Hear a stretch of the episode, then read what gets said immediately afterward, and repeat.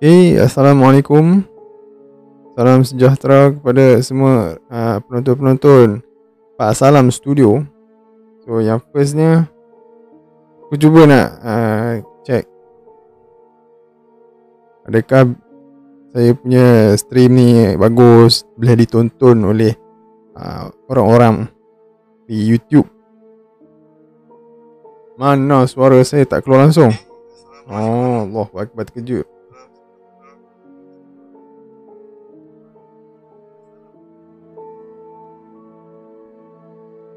Okey. Dah okey. Okey, bila saya dah check dekat uh, YouTube alhamdulillah uh, audio tak ada masalah. Cuma video lah dia punya uh, stream lag sikit lagging. Itu memang saya dah faham lah. Memang tak boleh nak buat apa. Nanti tak dapat nak dinafikan. Yang hardware yang digunakan ni adalah tak compatible lah. Sementara itu kita nak baca komen dulu. Iqbal Adil. Okey dia katanya Mak tak ada kat rumah ni. Mak tak ada kat rumah. Dia dia ada komen cakap takut ya Dekat live chat. Jadi ada anda juga boleh uh, Menyuarakan uh, apa yang Tersirat di dalam hati lah. Mungkin kot ada lah nak cakap apa-apa kan. Uh, Boleh lah kat situ. Berkongsi lah. Uh, Bersembang-sembang dekat live chat. Okay So memang dicadangkan para mesti podcast nak dijalankan ataupun nak dilakukan pada um, malam yang lepas. Iaitu kemarin malam lah kemarin ke uh, semalam ke macam tu lah. Lah ayat bahasa Melayu kita ni kan. Kemarin atau semalam macam tu lah. Saya nak jalankan para mesti podcast tapi malangnya apa yang berlaku adalah stream software ataupun um, stream di YouTube ni lah terpadam dengan sendirinya dan saya bercakap berseorangan tanpa saya sedar. Tiba-tiba je uh, bila saya buka, bila saya dah habis sampaikan cerita dekat para mesti podcast ni kan. Cerita yang pertama, rupanya saya tengok stream tu mati. Dia dah mati dengan sendirinya tanpa saya sedar sebab saya tengah khusyuk dan enjoy tengah berkongsi cerita pengalaman kan. Tapi itulah, tak ada rezeki lah mungkin pada malam semalam tu memang tak ada rezeki lah. Memang dia macam apa? Orang kata dia suruh kita rehat lah kot. Ha? Sebab kan kemarin pun memang saya agak letih. Ya? Ha, walaupun letih sebabkan pergi hiking seharian. Tetap nak buat podcast uh, para mistik ni pada waktu malam. Tapi bila dia jadi macam tu saya pun uh, agak uh, sedih lah untuk para penonton semuanya kan. Jadi apa malam ni kita cuba. Insyaallah kalau dia tak ada masalah dari segi teknikal dan juga tak ada masalah yang lain lah uh, kita dapatlah dengar uh, para mistik podcast pada malam ini. Uh, malam ni memang special sebab saya postpone malam semalam punya podcast ke malam ini. Jadi hari ini 1 hari bulan 1 2021. Jadi belum terlambat untuk saya ucapkan. Saya nak ucap malam sebenarnya tapi itulah dia jadi macam ni. Saya ucapkan selamat tahun barulah kepada semua penonton-penonton ah, terutamanya yang menonton Pasalam Studio. Terima kasih kerana masih Ah, support eh channel kecil-kecilan ini. InsyaAllah satu hari nanti kalau dah ada uh, channel yang lebih besar dan semuanya lah saya tidak akan melupakan anda semualah para penonton. InsyaAllah nanti seribu subscriber yang pertama saya akan buat giveaway lah untuk Salam Studio ni. InsyaAllah kalau ada rezeki, tengoklah hadiah-hadiah mungkin besar. Kalau tak ada rezeki sangat mungkin kita buat ada kecil-kecilan sajalah. Ha, tapi mungkin ha, saya buat buka dalam untuk banyak lah. Ha, untuk adil. Dalam beberapa hadiah lah. Ha, mungkin tengok macam ni lah nanti. Kalau ada rezeki yang lebih lah. So. Uh, azam yang baru. Okay. Azam baru untuk Pak Salam Studio. Saya mengharapkan lah. Dengan usaha dan segala kudrat yang saya ada. Channel ni dapat berkembang lah untuk mencapai 1000 subscriber yang pertama uh, pada tahun ini, tahun baru 2021. Dan saya uh, berharaplah kepada anda semua dapat uh, kekal bersama saya. Ikuti kisah-kisah saya di uh, Salam Studio, kisah-kisah seram. Ada juga tips mudah daripada saya. Tips mudah ni adalah sedikit ilmu yang saya kongsikan lah kepada anda semua. Dan ada juga kalau nak tengok uh, gaming. Gaming juga ada tapi dah lama enggak saya tak buat gaming sebabkan PC saya agak problem. Uh, tapi apa nanti kita cuba buat lagi. Uh, tapi yang paling best adalah para mesti explore lah.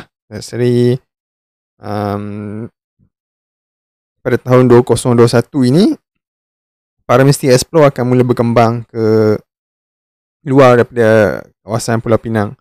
InsyaAllah uh, beransur-ansur lah mungkin ke Perak, mungkin ke Kedah dan juga Perlis. Kita tengok dulu bahagian utara ni. Ni kalau dah rasa macam ada duit poket sikit lah kan. Bolehlah kita pergi jauh sikit sampai ke Kelantan, Terengganu. Uh, InsyaAllah satu hari nanti. Jadi itulah harapan dan juga azam bagi tahun 2021 bagi Pak Salam Studio lah.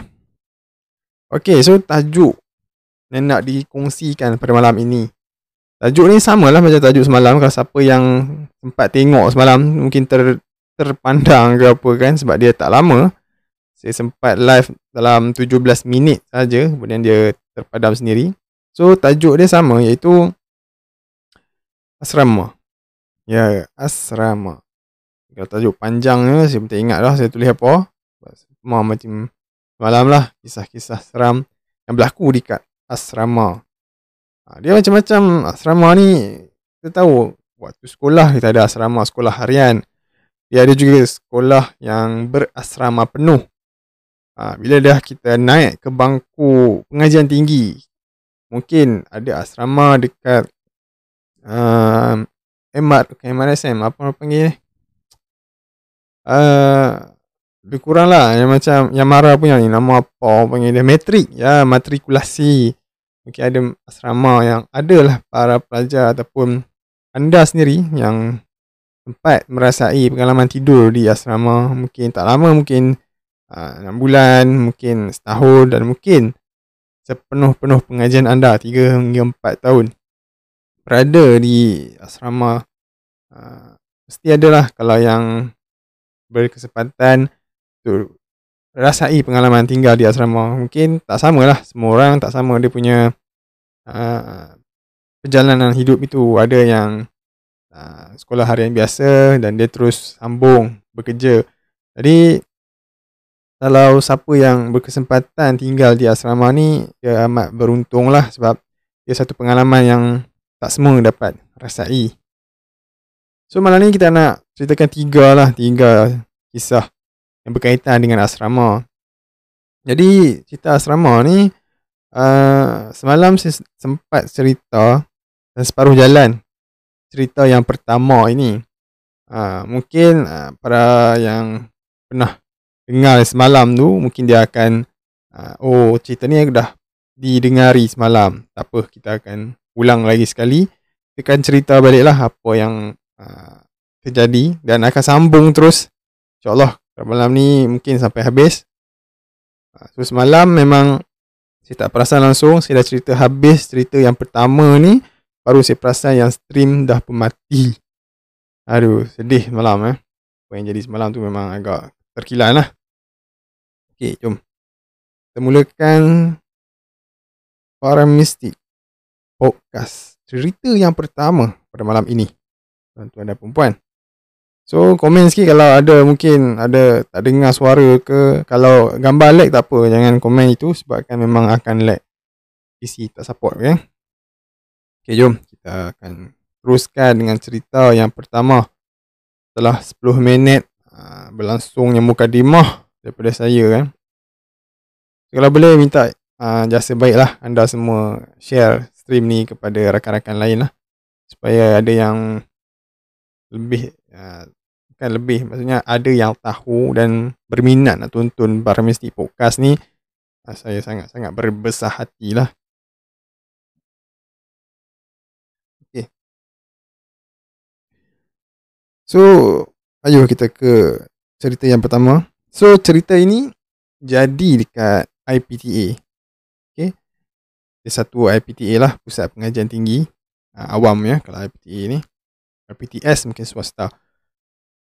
Jadi cerita yang pertama ni seperti yang saya uh, bagi tahu di dalam uh, stream yang lepas yang mati tu adalah cerita daripada kawan saya dia yang bagi cerita ni untuk dikongsikan di dalam Parmistic Podcast.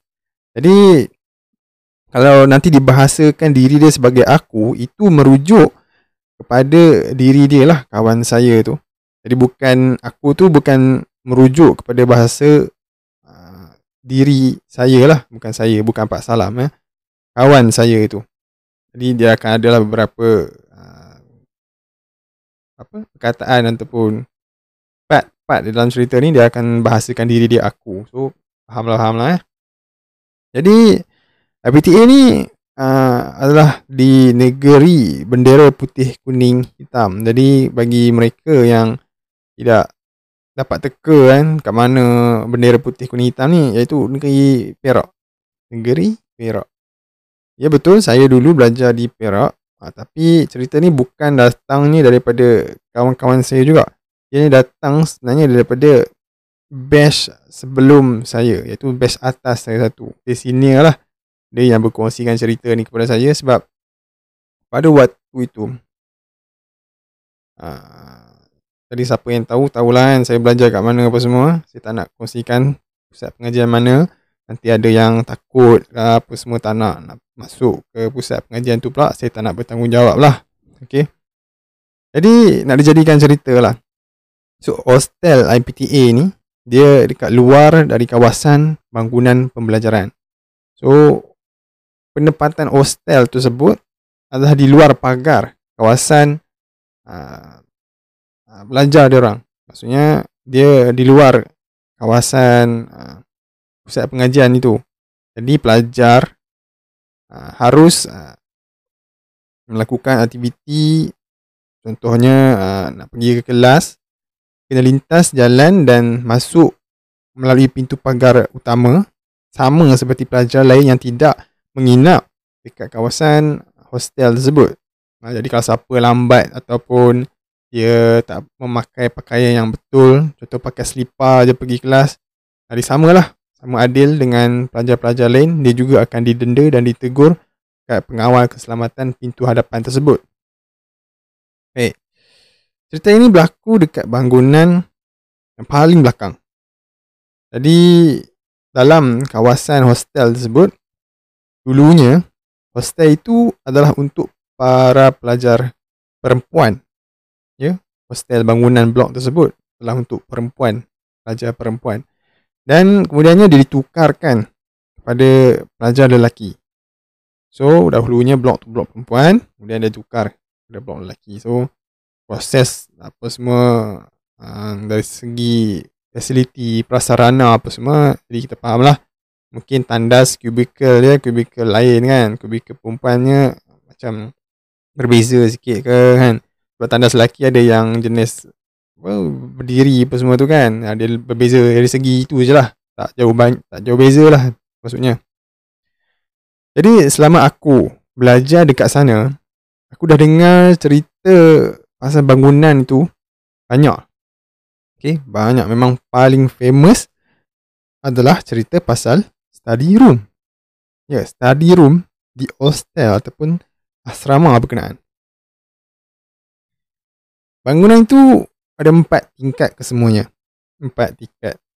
Dan setiap selang dua tingkat akan ada satu study room yang disediakan oleh uh, pihak pengurusan untuk para pelajar uh, study ramai-ramai ataupun untuk study di luar waktu yang sepatutnya. Jadi mungkin ada yang nak study lewat malam ataupun study pada waktu-waktu cuti kan dia nak ambil uh, buat study group. Oh contohnya dia nak buat study group. Jadi study room ini adalah sangat sesuai sebab meja yang digunakan adalah meja yang besar. Dia bukannya private meja. Jadi meja-meja private ni dia letak dekat dalam bilik lah. Itu pelajar boleh gunakan uh, kemudahan tersebut kat dalam bilik masing-masing. Tapi kalau bagi siapa yang memerlukan kawasan yang lebih luas untuk buat study group, jadi study room ini adalah yang paling sesuai. Jadi, satu malam, okay, Amir bukan nama sebenar. Nama samaran yang diberikan oleh kawan saya yang berkongsikan cerita ini. Macam biasa, dia nak study sebab ada test ataupun quiz yang bakal dihadapi olehnya pada keesokan hari. Okay. Dia mungkin perlukan waktu dan masa yang lebih untuk study, untuk tumpukan dia punya pelajaran. So, dia memutuskan untuk study lewat malam. Jadi, untuk study di lewat malam ni, dia tidak mahu mengganggu kawan dia iaitu roommate dia lah. Jadi kalau saya belum bagi tahu lagi kan. Uh, keadaan roommate roommate maksudnya bilik tidur di hostel berkenaan adalah satu bilik ada dua orang. Dua pra, uh, para pelajar yang menginap dekat dalam satu bilik. Kemudian tandas uh, terletak di luar dan jugalah bilik-bilik khas yang lain bilik contohnya macam study room ini. Jadi bila dia nak study lewat malam, kawan dia ha, mungkin dia nak tidur kan. Jadi dia pun keluar untuk study di study room ini. Mungkin disebabkan pada waktu malam dia agak cuak ataupun takut. Yalah bila berseorangan nak ke bilik study room tersebut walaupun lampu terang menerang menemani dia ianya tak cukup untuk membuatkan perasaan berani itu timbul di dalam hati ataupun diri Amir. Okay, sebelum tu nak baca komen. Kaki tak ada pasal kawan dia pakai wheelchair. Oh, bukan, bukan, bukan. Ini nak cerita ni. Ini dah cerita pertama. Kaki dia tak ada apa semua. Nanti kita tengok, kita dengar ya. Terima kasih kerana komen tersebut. Wofi True Night. Ya, saya akan dedahkan siapakah Wofi di akhir stream tersebut. Okay, sambung balik cerita kita tadi. So, bila dah rasa macam takut, uh, cuak-cuak kan, dia tetap dengan pendirian dia, dia nak pergi uh, ke study room tersebut untuk belajar. Walaupun hanya dia saja yang dirasakan akan ada dekat study room tersebut pada waktu itu. Jadi dia pergilah. Keluar dia ambil buku-buku, pencil case, ha, buku latihan tanpa buku yang nota-nota yang dia nak study. Mula bergerak keluar daripada bilik ke ha, study room tersebut yang berada di tengah-tengah. Ha, kat tengah-tengah. So, tap, uh, bila dia berjalan, berjalan, berjalan, setibanya dia di bilik study room tersebut, dia nampak lampu ada terbuka. Ah, bila dia nak melangkah masuk dalam study room itu dia perasan ada orang. Ada seseorang yang berada dekat study room itu juga ingin study pada lewat malam. Mungkin keadaan uh, mungkin kejadian ni berlaku dalam around pukul 1 2 pagi lah. Sebab dia di luar waktu yang sepatutnya si Amir ni study. So bila ada orang dekat dalam bilik tu Amir ni dia berasa bersyukur lah Ya sebab ada lah juga Orang untuk teman dia. Walaupun dia, dia tak kenal siapa pun Orang tersebut. Ya, Dia macam At least lah ada lah Peneman kan Dekat dalam bilik study room. Dia bukan bersorangan Study di lewat pagi Pada waktu dan ketika itu. Jadi uh, Amir ni ambil buku-buku kan yang dia bawa tadi. Letak dekat meja bersebelahan dengan meja si seseorang tu lah. Seseorang saya tak tahu nama dia. Dia pun tak bahasakan siapa kan. Siapa lah orang ni saya panggil dia seseorang lah. Jadi dia ambil buku letak meja sebelah. So kita tengok meja makan yang besar tu kan. So dia di meja meja yang sebelah sana. Amir ni duduk kat meja sebelah sini. Ah, Okay jadi Amir ni mula lah dia study. Dia buka buku dia kan, dia refer nota-nota yang bakal masuk dalam kuis atau, ataupun test yang bakal dia ambil esok pagi. So selepas tadi dalam 20 ke 30 minit macam tu, lebih kurang anggaran ya. Dia pun mula buat latihan lah berkaitan dengan tajuk yang dia nak study tu. So dia tebung lah buat Nah, latihan memantapkan lagi dia punya persediaan. Alhamdulillah sebab tak ada kawan-kawan yang suka kacau dia pada waktu study 2 3 pagi tu. Dapatlah Amir ni cepat nak hadam dan faham apa yang telah dia uh, study. Apa input, apa segala benda yang dia baca terus bernesuk masuk dalam otak fikiran dia dan dia rasa macam Oh best juga study 2-3 pagi macam ni kan. So dia pun Kusyuk Asyik sangat Buat latihan seorang-seorang. Dia mula tekan calculator Tak tak tak tak Oh dapat jawapan. Best sangat-sangat kan. Tiba-tiba dia Tersiku dia punya Pen yang digunakan untuk study. Jadi pen tersebut Jatuh ke bawah Kedepuk okay? Jatuh ke bawah lantai. So bila dia pen tu jatuh kan bila pen dia jatuh agak jauh daripada dia. Jadi dia tak sampai nak menggunakan kaki kan. Lalu kita kalau pen jatuh kita quiz quiz dengan kaki kita saja.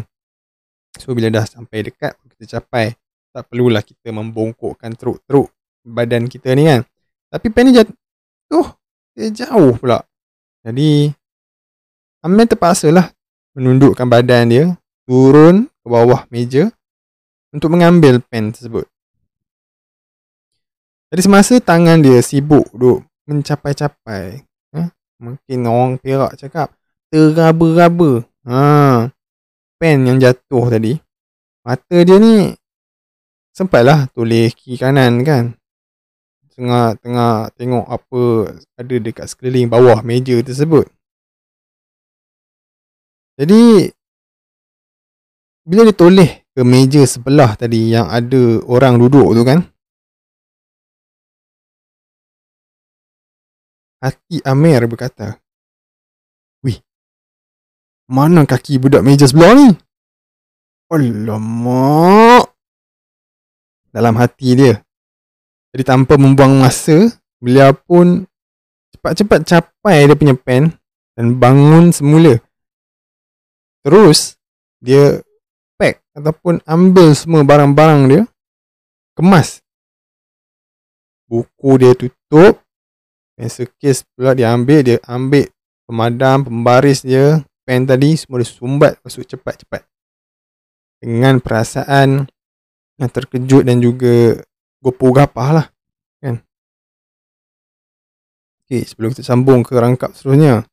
Baby Domo 906Z Gaming Saya kenal abang Orang Sungai Usah oh, Terima kasih. Terima kasih sangat-sangat Kerana kenal. Uh, Saya tak dapat nak cam uh. Siapakah anda? Jadi terima kasih. Kerana support. Okay kita sambung cerita kita eh. Sambung cerita kita. So Dalam keadaan cemas tersebut Tiba-tiba Member yang duduk dekat meja sebelah sana tadi Bercakap dia berkata sesuatu. Hei, kenapa cepat-cepat tu? Hmm? Si Amir yang terdengar uh, suara ataupun seseorang yang di meja sana bercakap sedemikian, dia pun diamkan diri. Tidak memberi apa-apa respon kepada uh, seseorang yang dia tidak kenal tersebut. Sambil-sambil dia emas barang dia. Kemudian member yang hujung sana tu berkata lagi. Kenapa cepat-cepat? Dia dah tahu.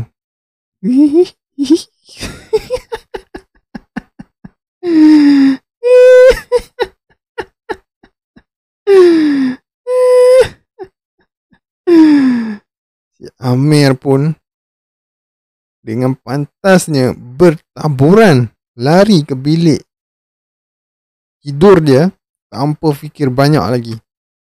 Sambil telinga beliau dengar eh, di hujung-hujung kan suara tertawa ataupun teriakan daripada kawan yang dia tidak kenal tersebut. Dan selepas dia masuk ke bilik, dia tidak menceritakan perihal tersebut kepada member dia, member ataupun roommate dia yang tidur tu, dia terus masuk tidur selubung dengan kain selimut. Ha, bila kita takut, memang sering kali kita akan tutup wajah kita dengan kain selimut. Kan? Sebab kita takut untuk terpandang-pandang mungkin ada benda yang mengekori dan sebagainya. Jadi itulah cerita yang pertama yang Alhamdulillah cerita ni kemarinnya separuh saja saya dapat kongsikan di dalam Pak Salam Studio Paramastic Podcast. Alhamdulillah hari ni dia tamat juga. Okay, Alhamdulillah. Jadi apa yang anda akan lakukan bila anda di dalam situasi berikut? Anda seorang-seorang ya, pada waktu itu tiba-tiba ada member yang tidak tahu siapakah beliau. Ada nak study dengan anda, anda pun rasa selesa dan lega. Ya, rasa macam, oh okey lah ni kan, aku boleh study lewat malam, at least ada lah orang teman. Rupa-rupanya yang menemani anda tersebut bukanlah orang sebenarnya. Dia tidak berkaki ya. Bila dia nampak bila dia, dia tunduk dekat bawah meja tu kelihatan tiada langsung kaki dia mungkin nampak free lah kot. Sepatutnya ada kaki yang terjuntai melalui kerusi dia. Sekarang tak ada kan. Mungkin dia nampak bahagian bawah. Uh, perut tu. Uh, dia tak nampak selebihnya. Dia nampak sampai dekat perut saja. Tengah duduk dekat atas kerusi. Oh, bila kita bayangkan eh, perasaan ataupun kisah si Amir ni agak uh, berderau eh, kita punya bulu roma semua kan. Susah nak, susah kita nak kita nak terima kejadian sedemikian rupa eh. Tak ada logik akal pun ya yang boleh kita interpretasikan ataupun interpret.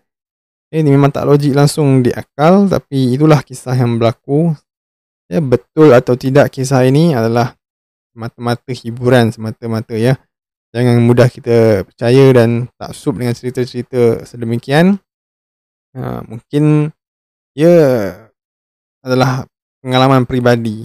Dia mungkin tak boleh jadi dekat semua orang. Jadi terpulang kepada kita untuk percaya atau tidak dengan kisah-kisah seram dan juga pengalaman yang diceritakan di dalam podcast para mistik. Maupun bukan di sini saja, ha, mungkin ada juga podcast ha, podcast lain di luar sana. Seperti yang paling famous Malam Seram yang dibawakan oleh DJ KC Champion. Ada lagi Nina Bobo podcast yang dibawakan oleh Abu Mamu di dalam saluran uh, Laparpo Production. Okay, so sebelum kita pergi ke cerita seterusnya saya nak minta izin minum air dulu.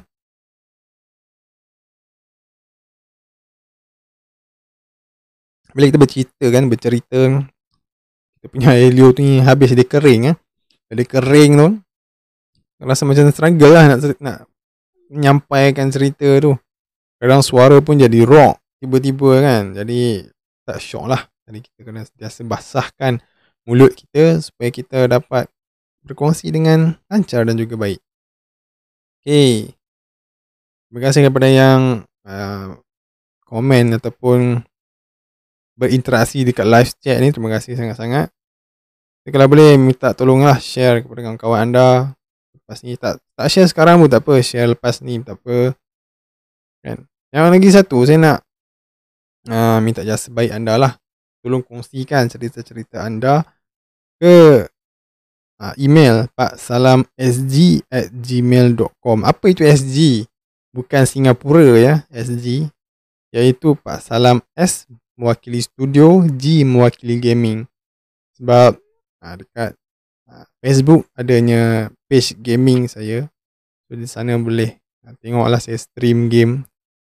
Tapi sekarang ni saya dah kurangkan stream gaming disebabkan atas faktor inilah peralatan gadget yang saya ni yang saya ada pada ketika ini tidak mampu untuk uh, membuat stream dengan baik. Uh, sekarang pun tengok kalau anda tengok sendiri dia agak sangkut-sangkut kan dia punya image ataupun uh, view di screen ni. Itulah sebabnya saya tak buat uh, gaming sekejap. Mungkin saya akan uh, hold kejap. Pause dulu stream untuk gaming dekat Pak Salam Gaming di page Facebook. Ha, tunggu sampai saya upgrade apa yang patut. Dan bila kita ready, bila kita pergilah. Anda boleh follow juga saya dekat Pak Salam SG Instagram ya. Di sana saya akan upload uh, segala konten-konten apa yang saya pergi, apa yang saya buat. Saya akan upload di sana. Uh, contohnya, semalam disebabkan saya tidak dapat uh, ketengahkan Pak Salam uh, bukan maksud saya para mesti podcast saya tak dapat nak buat para mesti podcast kat Pak Salam studio. Jadi saya gantikan dengan satu video baru. Uh, dah pun release semalam. Malam pada malam tahun baru pukul 12 ya. Saya release satu video di mana ianya bertempat di kawasan Banglo Usang Bukit Bendera. Ya mungkin tak ramai yang tahu kewujudan banglo tersebut di atas puncak Bukit Bendera. Tapi Alhamdulillah saya dapat mencarinya dan saya sempat memasuki explore ke kawasan itu pada waktu siang hari lah. Belum ada lagi tim paranormal di YouTube ya, di YouTube yang pernah masuk ke kawasan tersebut pada waktu malam. Mungkin ada yang dah masuk tapi dia buat live di Facebook. Itu lain cerita lah sebab saya tak dapat nak jumpa. Jadi di sana ada juga banyak kisah-kisah yang uh, wujud pengalaman-pengalaman yang dikongsikan oleh kebanyakannya para pendaki, ya, para hikers yang menggunakan trek laluan jeep. Ya, jeep iaitu kereta 4x4 punya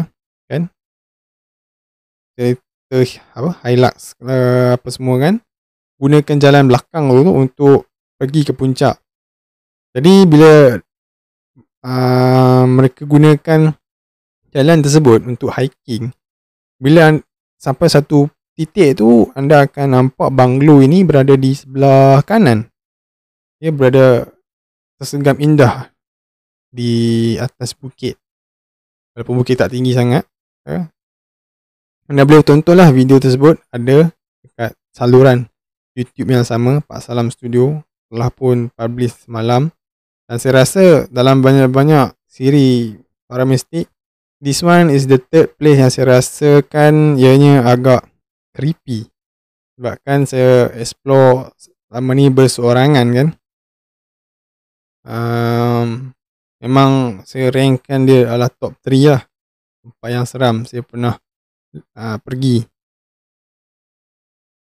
Okey. Panjang bercerita ya. Kita nak baca cerita yang seterusnya. Okey, cerita seterusnya di mana ya? Saya nak buka balik. Okey di sini. Apa hidung ah? Hari tadi lagi. So kisah yang seterusnya ini berdasarkan pengalaman daripada kawan seseorang. Jadi dia ni contohlah dia dapat cerita ni daripada kawan dia. Kawan dia yang story pengalaman ni dekat dia share dengan uh, dia ni. Kemudian dia berkongsi dengan saya lah. Oh, minggu tu ketua pula dah. Bentar ya.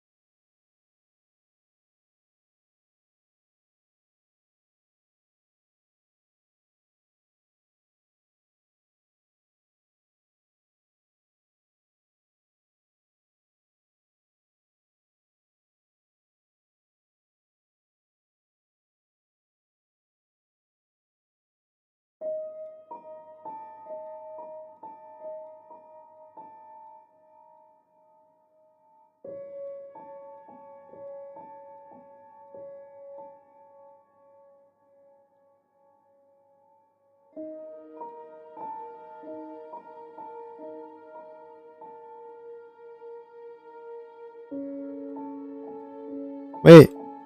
Seperti yang uh, Saya ceritakan tadi Kan ada satu tempoh di mana Ianya Akan Termati sendiri ya Stream ni.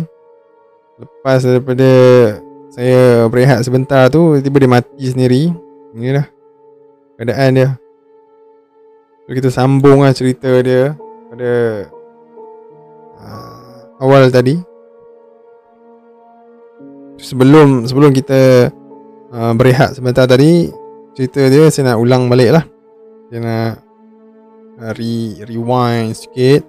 So, kisah ini berdasarkan pengalaman daripada uh, kawan seseorang. Dia kawan seseorang. Jadi kawan dia ni kita bagi nama Ali. Saya bahasakan diri kawan dia tersebut uh, Ali. Senang bagi kita mudah uh, kenal seseorang dengan nama Ali ni. Nama sinonim kat Malaysia ni kan Ali Abu uh, Ahmad memang confirm popular Si Ali ni dia tinggal di kampus asrama ataupun kita panggil hostel di sebuah politeknik. Di politeknik Malaysia lah. Tapi kita tak nak tahu, bagi tahu langsung politeknik spesifik tu di mana.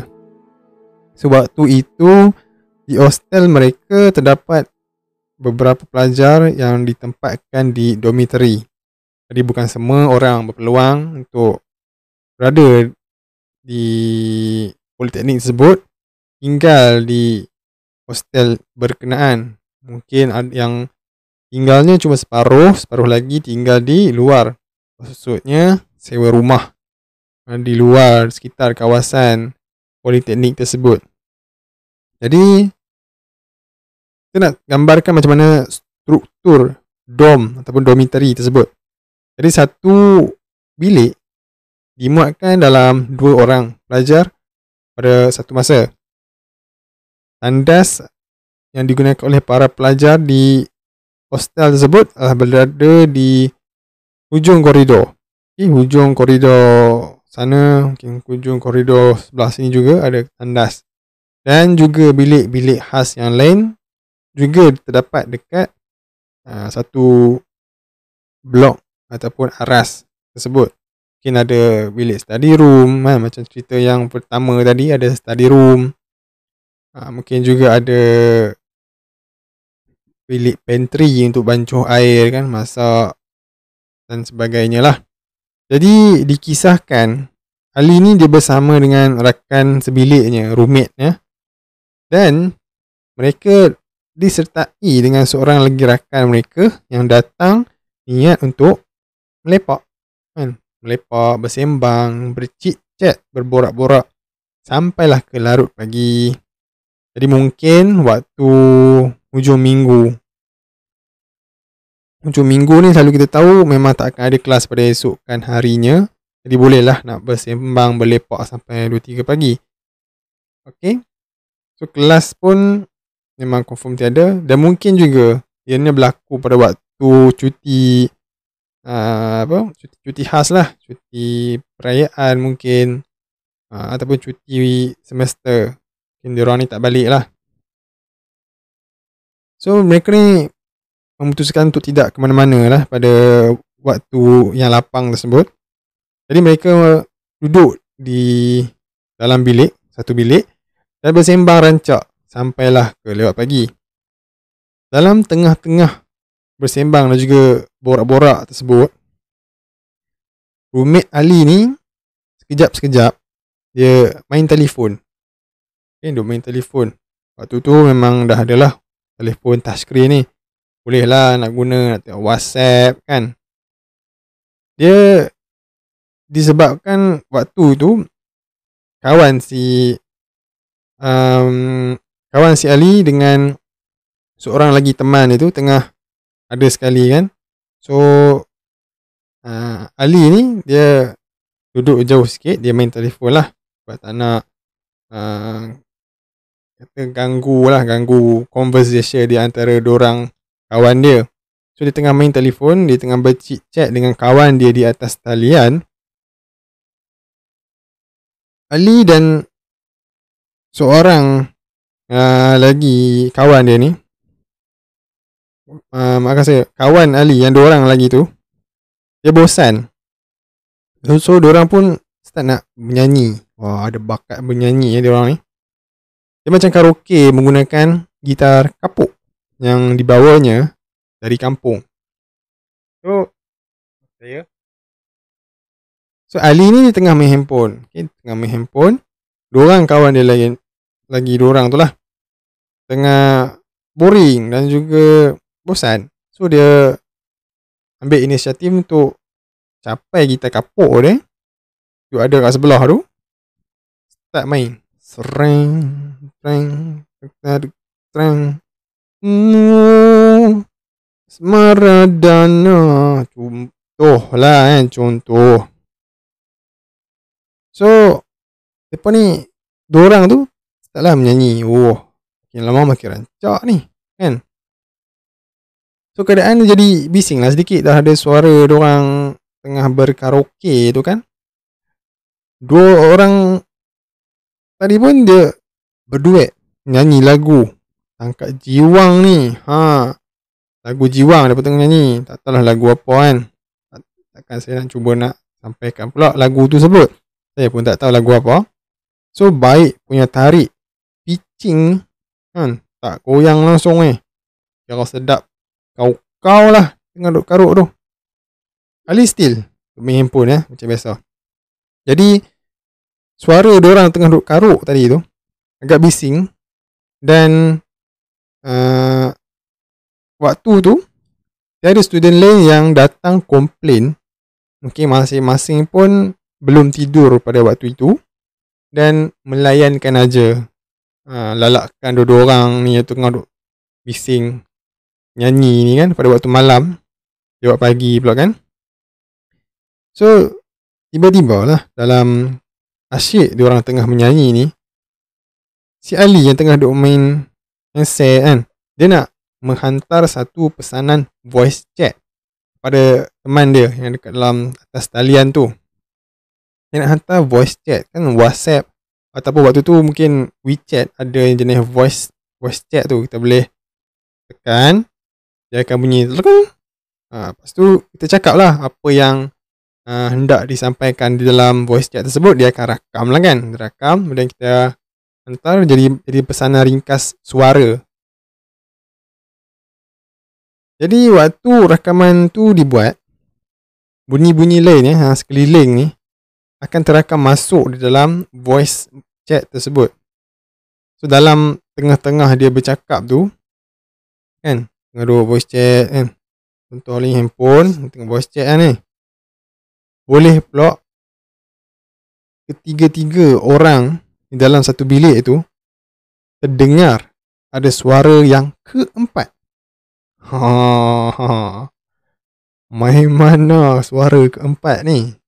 Macam mana datangnya suara satu lagi? Padahal ada tiga orang di dalam bilik tersebut. Suara pelajar lain? Mungkin. Mungkin suara pelajar lain. Tapi Nama pun Ali.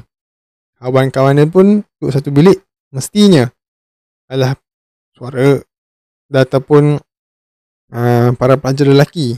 Jadi dormitory tersebut memang blok tersebut blok lelaki. Yang mereka dengar suara keempat tersebut merupakan satu suara perempuan. Perempuan tua yang mengilai kecil diikuti dengan ketawa yang menyeramkan. Ha, waktu dia bertengah duk tarik, dia kan tarik lagu.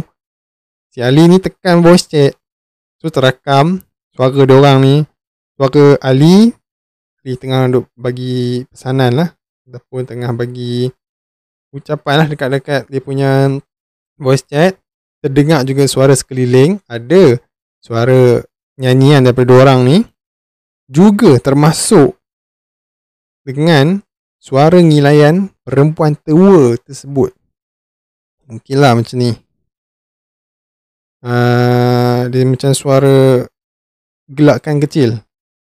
Tapi suara perempuan lah.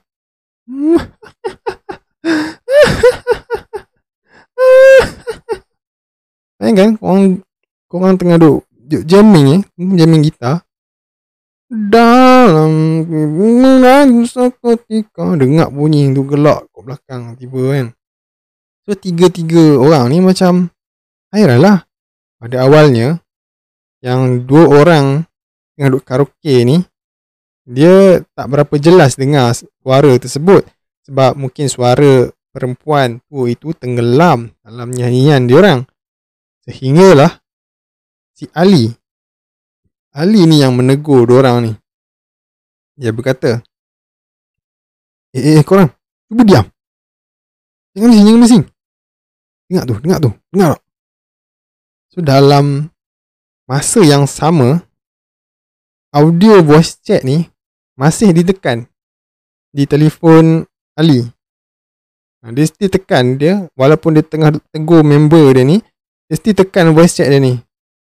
So, bila dia perasan dia, dia toleh balik oh dekat handphone dia ni dalam kekalutan dan panik tersebut kan? Takut.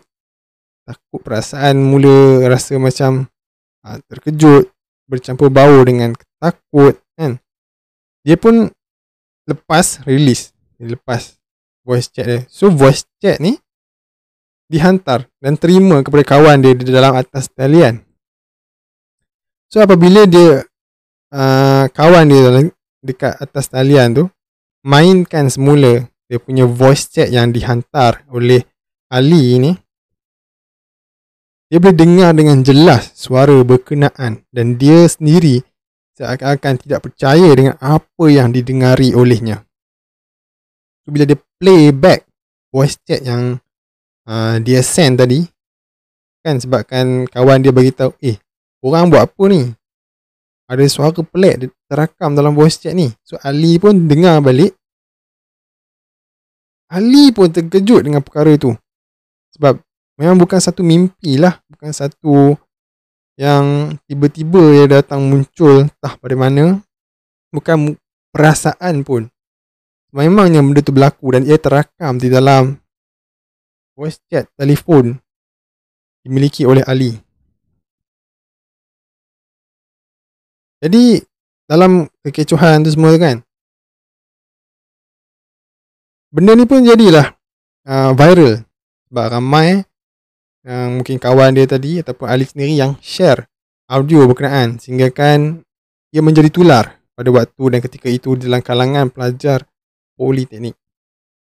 So perkara-perkara sebegini sememangnya menjadi bualan hangat apatah lagi perkara yang melibatkan mistik dan alam lain.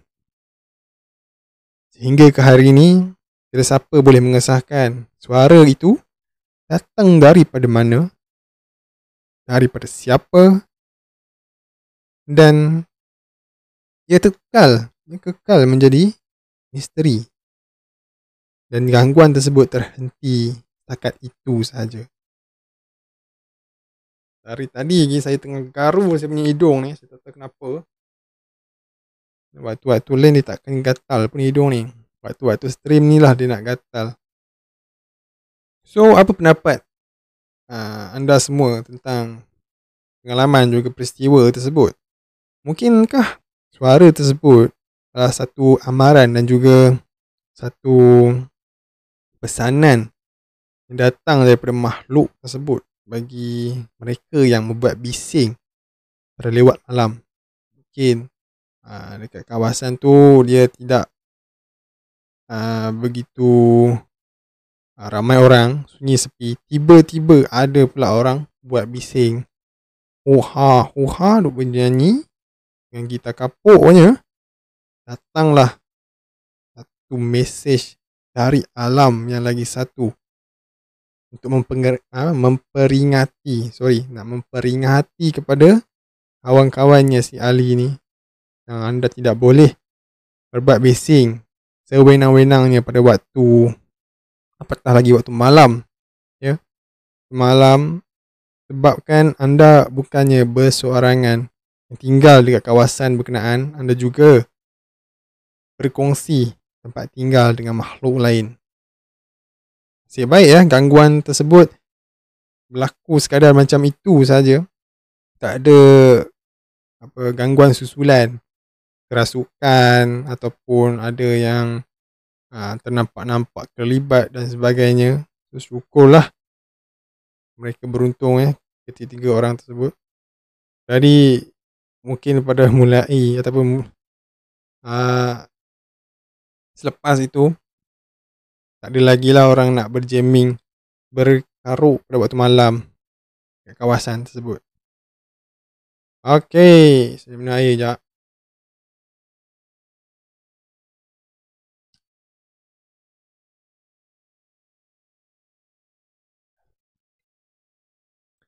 Ya, saya sekali lagi lah nak bagi um, pesanan penaja. Tiba pesanan, pesanan penaja konon sana daripada saya lah.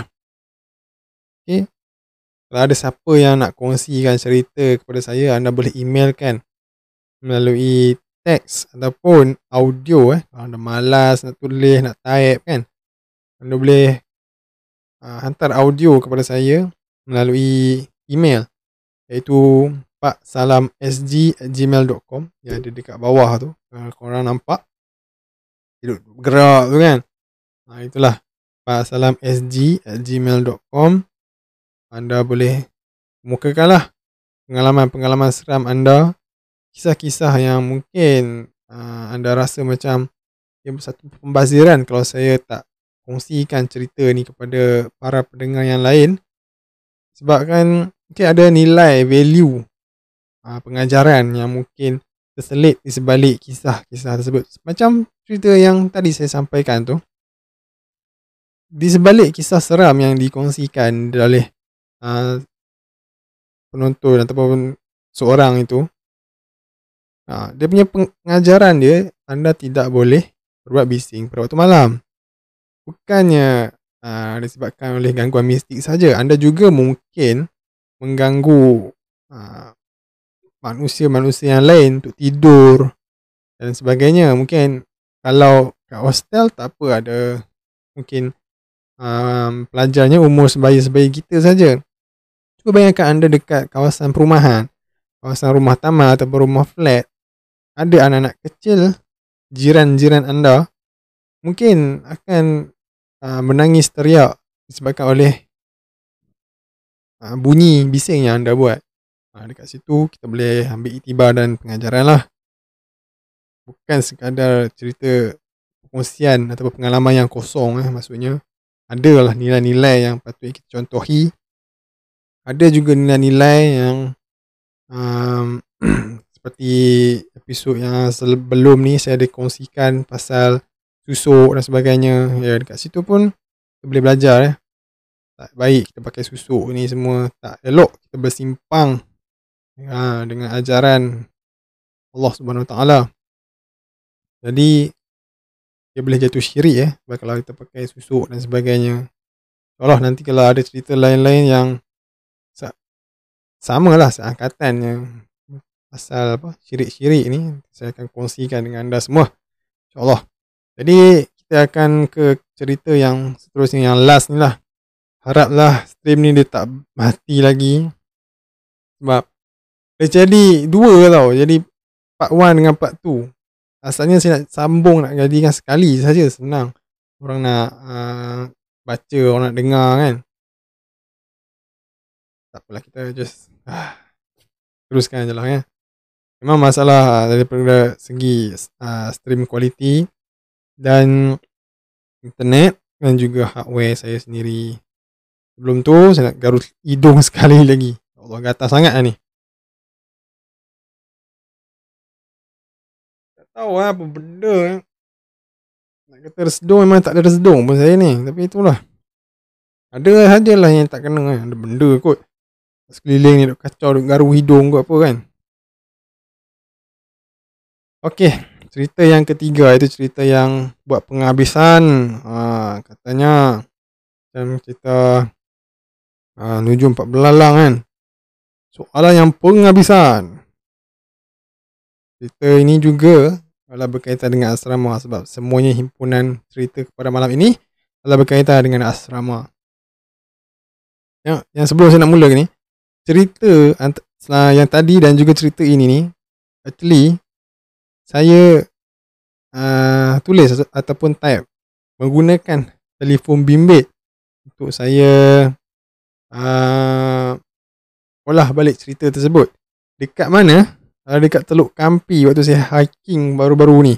Kemarin lah waktunya. Kemarin tu. Saya si, si ingat saya memang saya tak sempat nak uh, tulis cerita ni. Jadi untuk anda semua eh, sanggup eh kat Teluk Kampi penat-penat ni tulis kat cerita ni bagi ada konten lah bagi menarik lah kalau saya kongsikan terus debum ya contoh macam cerita first tadi uh, si Amir um, tengah duduk belajar tiba-tiba tunjuk bawah nampak orang tak ada kaki the end so cerita dia tak ada dia tak ada mula tak ada climax tak ada penghujung jadi boring lah nak dengar. So saya kena ambil dan olahkan balik. Tanya balik detail okey macam mana situasi dia. Uh, apa yang ada, ada pada waktu ketika itu. Oh ada meja dua kan. Suasana dia dalam study room dan sebagainya. Semua tu menjadi perasa dalam cerita kita yang nak sampaikan. Okay. Kenapa? ah, nampak. Sekarang dah pukul 11.02 minit malam. So, cerita yang ketiga. Cerita ini uh, mengisahkan tentang kawan saya lah. Semasa belajar di peringkat universiti. So, malam ni memang tak ada cerita pasal sekolah eh. Asrama sekolah. Tak apalah. Asrama juga eh. Universiti pun asrama juga. Jadi, uh, kawan saya ni siapa tahu, tahulah kan kat mana, kat peringkat universiti mana. Sebab dia ni kawan saya. Uh, dia tak dua. Dia tak satu dua. Ha. Politeknik dengan satu universiti ni. So dia peringkat universiti lah. So kejadian ni berlaku pada waktu malam. Okay, semasa semua orang dalam waktu tengah masing rehat tidur kan tengah rolena. So dalam lingkungan awal pagi lah kisah ni berlaku awal pagi. Selalunya dalam pukul 1 2 2 pagi macam tu. Jadi sama seperti cerita yang pertama, cerita yang kedua, konsep dia satu bilik ada dua pelajar. Dan tandas uh, berada di luar. So, uh, banyak eh, universiti dan juga pusat-pusat belajar di luar sana yang menggunakan konsep seperti ini. Mungkin lebih jimat kot daripada nak buat tandas di setiap bilik kan. Banyak duit tu nak keluar kan. Jadi, pada waktu lewat malam, Seorang ni sebenarnya nama dia Iman dan seorang lagi Ewi.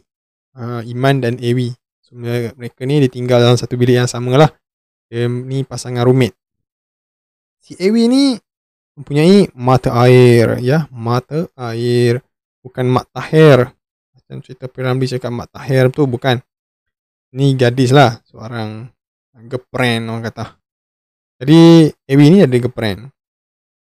Dia orang ni sering kali on the phone. Ha, dating maksudnya dating atas talian sampai ke lewat malam. Dia on call lah dengan telefon bergayut kan. Mesti ada kan yang um, dengar ni sama seperti ni on call dengan girlfriend kan. Sampai uh, ada ni lah naik sebam biji mata sebab sayang punya pasal on call sampai 2 3, 4, 5 pagi pun ada. kan. Jadi hampir tiap malam lah diorang ni bersembang. Jadi si Iman ni dia dah masak sangat lah dengan perangai roommate dia Ewi. So dia dah lali. Jadi asal tiba je larut malam. Adalah nanti terdengar member dia ni terkekek-kekek. Tertawa. Berbual dengan pasangan dia dalam telefon. Dia pun macam okey lah. Biarlah orang nak telefon nak bergayut ke apa. Tak kacau aku sudah kan. So satu malam ni sedang si Iman ni tidur lah. Dia terjaga disebabkan dia terdengar ada suara menangis. Ha, suara menangis lah. Tahu suara menangis macam mana?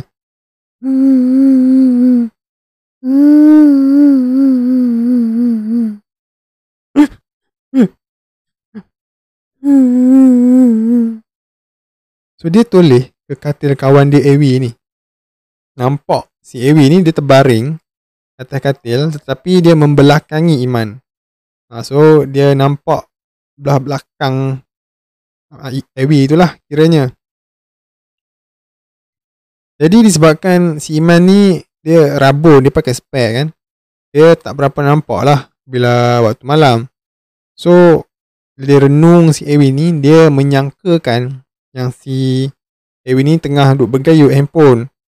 Jadi dia ingat kekasih Ewi ni lah yang sedang menangis di dalam telefon sehingga kan boleh kedengaran sehingga katilnya Iman ni. So dia diingatkan awek Ewi itulah yang tengah duk menangis dalam telefon. Koyok punya kuat ni sampai boleh dengar ke katil dia. Jauh juga kan. Kiranya bukan katil sebelah-sebelah ni. Adalah ruang. Dia pun tak mengindahkan lah sebab tak mahu masuk campur hal personal di antara Awi dan girlfriend dia.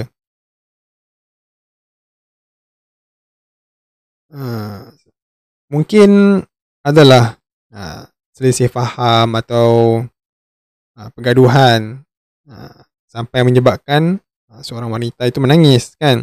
Wanita ni kan lemah. Ha, ada sikit lah boyfriend ni buat tak kena merajuk lah tu kan. Menangis lah. Nak kena pujuk pula macam tu lah. Jadi dia pun kembali masuk tidur. Ya, si Iman ni buat tak tahu dia masuk tidur lah. Bila tiba keesokan paginya si Iman ni dah bangun pergi mandi kan. Lepas tu dah Ewi pun bangun. Dia bertanya lah ke Ewi Asal semalam awek kau menangis eh? Sampai pukul 3 pagi tu.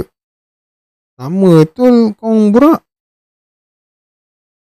Kau tengah duduk pujuk dia ke apa? Lewat tu kau tidur. Kang mata rabak lagi kang. Ha. Si Ewi ni pula kan kawan dia yang ada girlfriend tu membalas. Eh, mana ada aku telefon awek aku semalam? Dia pergi camp kot seminggu. Ikut tu persatuan tentera apa benda tah universiti punya tu. Mana mahunya dia boleh telefon aku. Hai, takkanlah. Iman pula membalas. Dia terkejut lah muka dengan perasaan dia. Tercengang lah. Hai. Dia membalas. Tapi semalam aku dengar suara perempuan menangis tau. Itu bukan Suara awet kau ke? Hei, kau ni merepek apa ni? Semalam aku tidur awal kot. Mana ada aku telefon awet aku? Tak percaya? Nah, ambil ni. Ambil telefon ni. Kau cek sini. Ha, handphone aku. Kau cek ni. Ada tak? Uh, dalam history, aku telefon awet aku pada uh, kemarin. Ataupun malam semalam. Nah, tengoklah. So pelawaan untuk cek telefon si Ewi ni Iman tu dia tidak terima lah. Ha, dan perbualan tersebut tergantung macam tu ya. Dia pun terus ha, okay, beredar lah daripada situ. Ha, tak nak lah menimbulkan satu tanda tanya yang lebih lagi dari apa yang dia ha, apa rasai dan alami pada ketika itu. Perkara tersebut memang cukup membuatkan si Iman ni tercengang terkejut beruk orang kata. Padahal semalam tu dia dengar seorang perempuan menangis yang disangkakan adalah daripada awet si Ewi. Tapi sebenarnya bukan. Jadi tanda tanya ni mula timbul di dalam perasaan si Iman. Suara siapakah yang menangis di kala waktu 3 pagi. Okey, di situ sajalah ceritanya. Dia pun tak cerita lebih lagi ke depan apa yang berlaku mungkin gangguan tersebut tamat di situ sahaja sekadar terdengar uh, suara tangisan di waktu malam yang so mana katanya tangisan tersebut adalah agak kuat lah sehingga boleh membangunkan si Iman daripada tidur boleh jadi tangisan tu adalah sangat dekat dengan kawasan atau bilik dormitory yang ditidur oleh mereka berdua. So, sangkaan dia adalah sama sekali salah. Uh, jadi, untuk tidak uh, bergaduh ke apa dengan si Airway tu, dia pun um, menamatkan lah perbualan dia orang pada waktu pagi tersebut. Dan dia pun yang si Ewi tu pun lah, tak bertanya banyak kan. Dia tak kalau kalau saya lah di tempat di tempat Ewi tu mungkin saya akan macam curious nak bertanya-tanya. Pasal apa pula cakap aku telefon awak aku pagi tadi pada eh, pagi semalam. Sedangkan aku tidur awal, aku tak berborak dengan siapa-siapa pun semalam. Telefon aku pun cas. Kan? Awak aku pun dekat camp aku memang confirm-confirm tak dapat nak hubungi siapa-siapa. Takkan pula nak curang kan. Memang takkan sesekali lah. Sebab dia ni seorang setia lah maybe. Kan. Pula awet dekat camp. Power dia telefon perempuan lain. Sampai teriak perempuan tu. Wah, kesian. Macam tu sajalah cerita saya pada malam ini.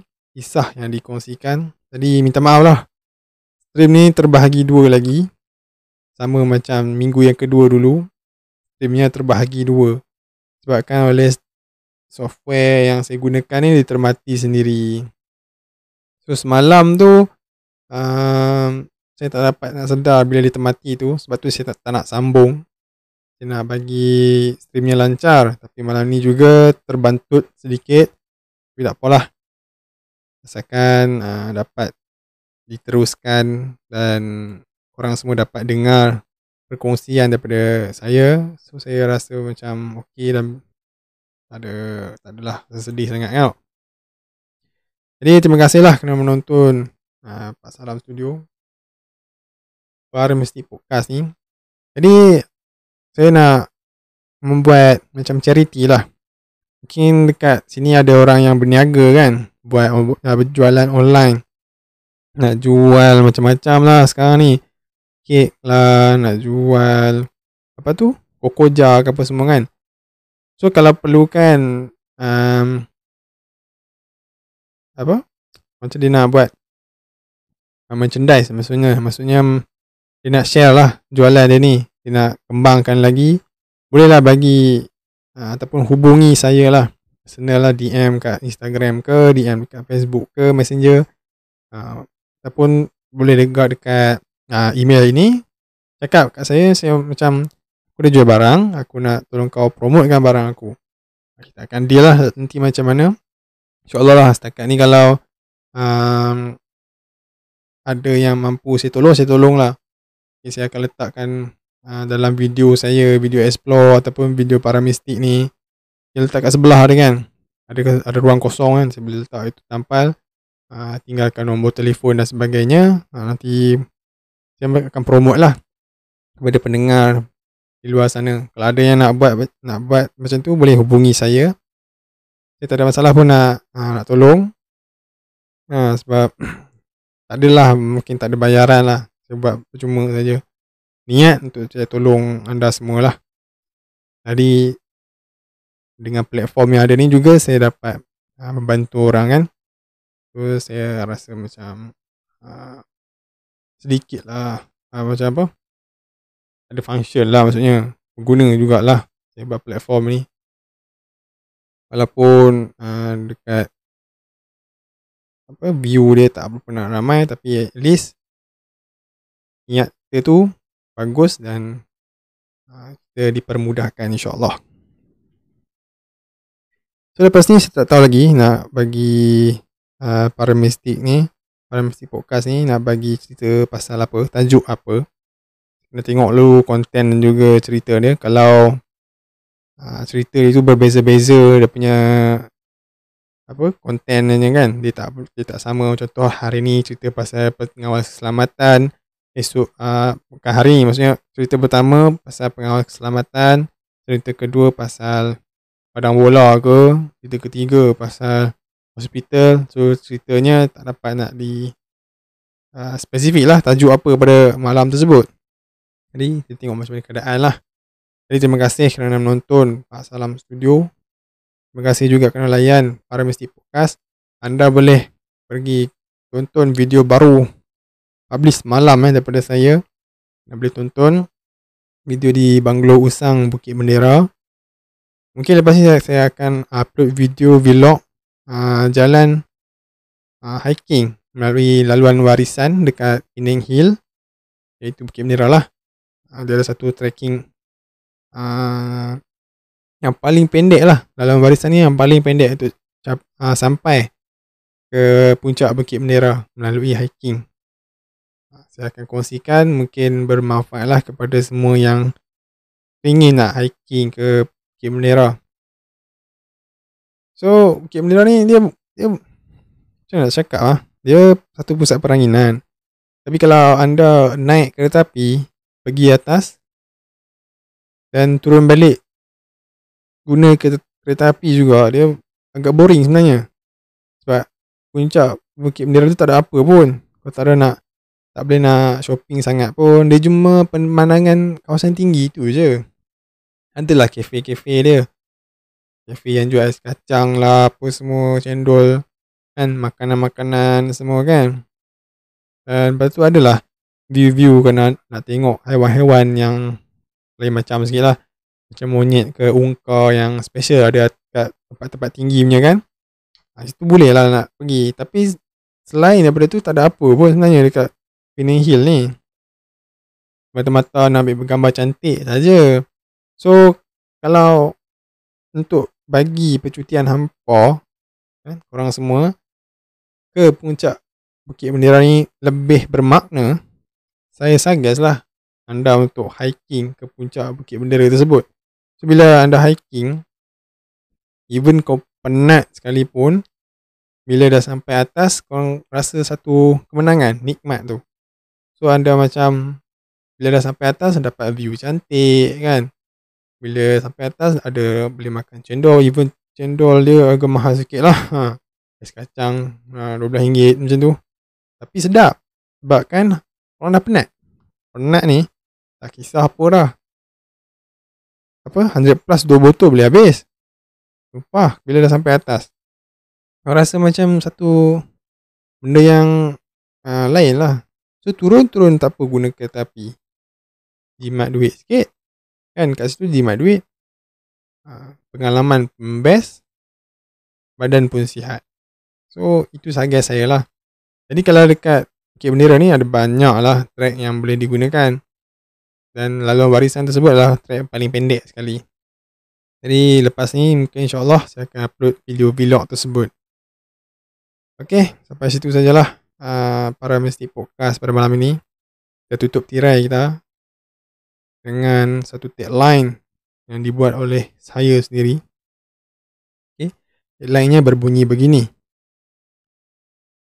Kita dan dia dalam satu dunia. Assalamualaikum. Jumpa lagi anda di uh, waktu dan masa yang sama. Waktu dan masa adalah benda yang sama. Saya tak faham. Saya ulang benda yang sama je. Waktu dan hari yang sama. Uh, tapi bukanlah sumpama hari macam ni. Para mesti podcast ni akan ditayangkan setiap hari Khamis pukul 10 malam. InsyaAllah kata ada apa-apa halangan itulah time dia spesifik dia hari contohnya macam semalam ada masalah teknikal itu yang saya ubah pada hari ini okay, apapun. Terima kasih kerana menonton. Terima kasih kerana support. Ha, nanti seribu subscriber kalau insyaAllah sampai. Eh, kalau dapat lah pada tahun ni akan ada giveaway saya akan buat. Ha, bukan eh hadiah dia bukan hantu seko eh sebab semua konten-konten saya lah konten-konten seram eh. Saya tak bagi engkau toyol seko saya tak bagi eh. Saya bagi benda yang lebih bermakna lah insyaAllah. Ok jumpa lagi di lain masa Assalamualaikum